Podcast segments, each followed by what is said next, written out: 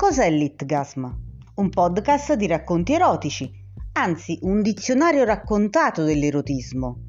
In ogni puntata, infatti, sceglieremo una parola e quella parola diventerà il centro di un racconto più o meno erotico, più o meno sentimentale, a volte divertente, altre volte drammatico e conturbante, come un'ossessione. Un'ossessione d'amore, appunto. Buon ascolto! La parola di oggi è sadomaso. Il dolore è considerato da molti il nocciolo del sadomaso, per l'intensità della stimolazione fisica che esso può comportare. I bravi praticanti del sadomaso imparano a giocare entro questi limiti, accrescendo il livello di stimolazione e preparando il corpo a riceverne in dosi maggiori. Sento la tua voce che mi ordina di tendere di più le braccia fin sopra la mia testa. Così è più facile, dici, legarmi i polsi alla testata del letto. Tu adori questo letto antico, con le alte sbarre in ottone, una via di mezzo tra l'alcova di una principessa e una prigione. Ma non c'è prigione quando resta ancora una via di fuga. Per questo hai detto che volevi rendere le cose più difficili. Vuoi bendarmi, ma la sciarpa di seta che hai scelto per me non fa onore alla tua intelligenza è trasparente e se provo a sollevare le palpebre posso vedere il tuo corpo in controluce. Vedo le spalle larghe e il tuo torace ampio che mi sovrasta mentre con delicatezza stringi di più la benda, fermandola con un nodo proprio dietro la mia testa. Vedo la tua fronte alta, il cranio rasato con cura, vedo perfino la catenina d'argento che ti ostini a portare al collo. Ti ho già detto che quella ridicola collana ti fa somigliare ad un marinaio turco?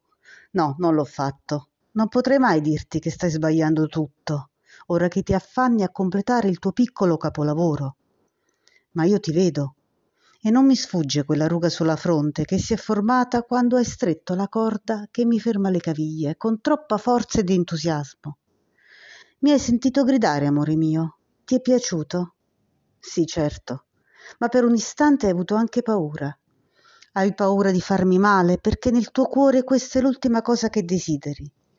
Nel cuore da lupo che tu hai e che a me sempre si rivela a dispetto dei travestimenti che porti, della sicurezza di cui ti fai vanto, del sarcasmo e delle parole sprezzanti che mi getti addosso nei momenti di collera. A dispetto perfino di questa benda che mi copre gli occhi. Io vedo ancora il tuo cuore che sanguina come un animale ferito, un animale in trappola, la tua trappola. Ti sfili la t-shirt nera con un gesto che trovo troppo plateale. Poi slacci la cintura e con un movimento rapido la fai scivolare fuori dai passanti dei jeans. Arrotoli un'estremità attorno al polso e nascondi la fibbia all'interno della mano. Poi ti fermi ancora a guardare la tua opera. Esiti. Ma all'improvviso arriva il primo colpo. La striscia di cuoio si abbatte sul mio ventre, lasciandomi una ferita in diagonale, che parte da sotto il seno e arriva a lambire l'ombelico. Non ho nemmeno il tempo di gridare che subito arriva il secondo ad accompagnare parallelo il primo. Il terzo mi sferza una coscia. Il quarto, il più doloroso, è troppo vicino alla faccia e fa un rumore secco come di castagne che scoppiano sul fuoco. Il quinto è fuori dal tuo controllo.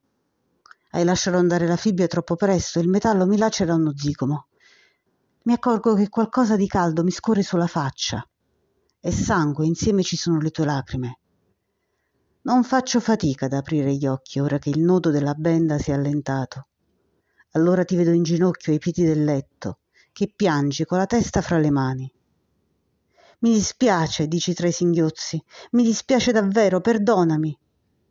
È un dolore immenso quello che provi, più forte anche del dolore che sento adesso nei muscoli e nel cuore.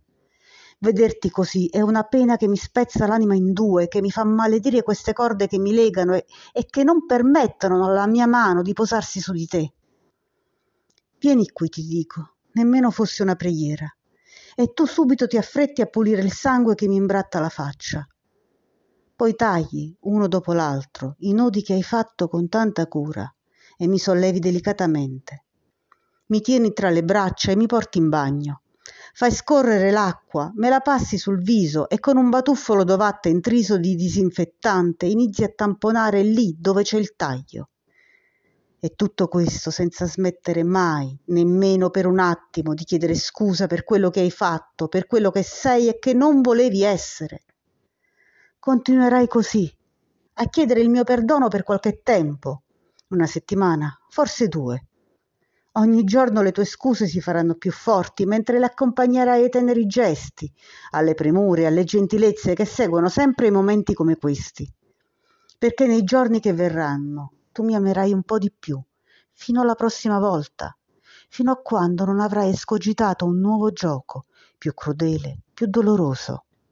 Un gioco sempre diverso che ogni volta ti farà innamorare di me con maggiore intensità e ti legherà a me, senza l'ausilio di corde o di minacce. Perché questo è il segreto, amore mio. Questo è il gioco dove io vinco e tu perdi. Appuntamento al prossimo episodio con una nuova parola.